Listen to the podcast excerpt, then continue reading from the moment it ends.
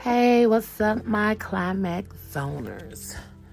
So, originally, I was gonna do this on my Facebook page, but because I would have had to go from my Facebook page to my Instagram page to my podcast, I figure I'm just gonna do it on my podcast, and then you guys can hear it on there. So, this is gonna be me reading some pages from my book titled I Got a Story to Tell. It is on Amazon. You can find I Got a Story to Tell. Um, I go by the name Latoya Brown or even Latoya Climax Brown, which is on the actual book if you buy the paperback. Um,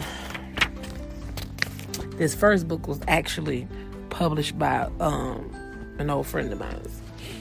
Every book, starting with the second one on, is published by Climax Designs Publications. Let me see. Turn the light on over here. Acknowledgements. I would like to thank God for this great opportunity to write my first of many books to come.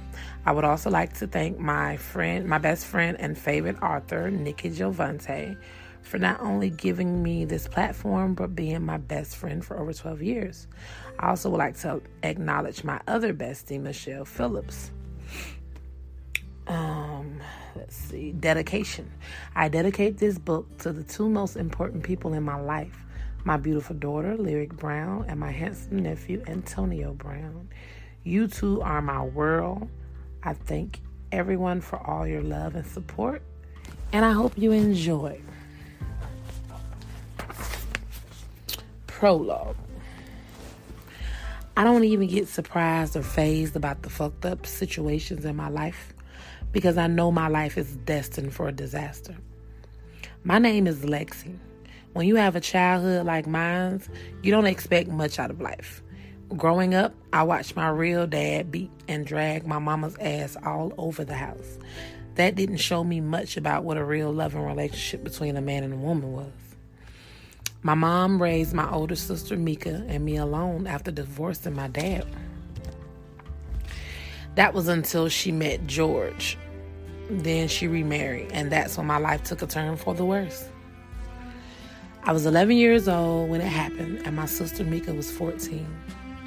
My mom was so happy to have a man in her life, I believe she lost focus of what was really important. I remember it like it was yesterday. My mom was working late. Mika had snuck out the house, and I was home alone with George. I was in my bed sleeping. I have always been a light sleeper, so I heard my bedroom door open.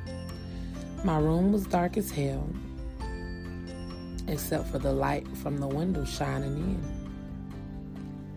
I was so scared because I never had anyone come in my room before besides mom or Mika. I played sleep, but I had my eyes open enough to see that it was George. I could feel my heart race and the hair on the back of my neck stand up as I held my breath and waited. He stood there just watching, just watching me for a minute. I'm guessing he wanted to see if I was asleep or not. After he thought I was asleep, he started rubbing my thigh. I thought to myself, if I jump up and run, he will hurt me or leave my mama, and I didn't want to make either one upset. So I just lay there as still as possible, even though I wanted to cry. After rubbing my thigh, he put his hands between my legs and then he put his finger in my sacred spot. His massive finger seemed to stretch and rip my fragile flesh, causing pain to shoot all through my body. That's when I couldn't lay there any longer. What he was doing to me was painful as hell.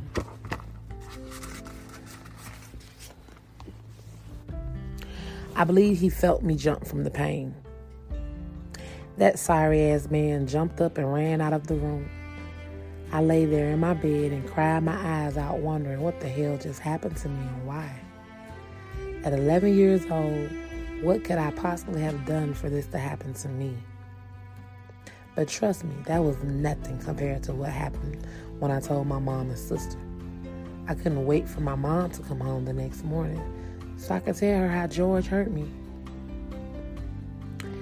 Do you know when I poured my heart out and told my mama, the person who's supposed to protect me, what he did? She said I was just saying that because I wanted her to get back with my real dad. I couldn't believe she was serious. I was crushed. How could you stand there with a straight face and say that? Did she really not believe me? Am I still dreaming? I gotta be. At that very moment, my heart and spirit dropped to the lowest place it could ever drop. I was completely lost. That was the first heartbreak of my life. I was devastated. And at that point in my life, I started to shut myself off from the world piece by piece. After that night, George never came in my room again. But that didn't stop Mika's punk ass from making fun of the situation. See, Mika and I have never been close. She even went so far as to wait until our mom went to work and would hang one of George's t shirts on my door in the middle of the night. I used to wake up screaming. I had nightmares and started to wet the bed for a long time due to that unstable ass bullshit. That is probably why I have trust issues with people to this day. Okay, y'all, I will continue tomorrow with the rest. Have a good night.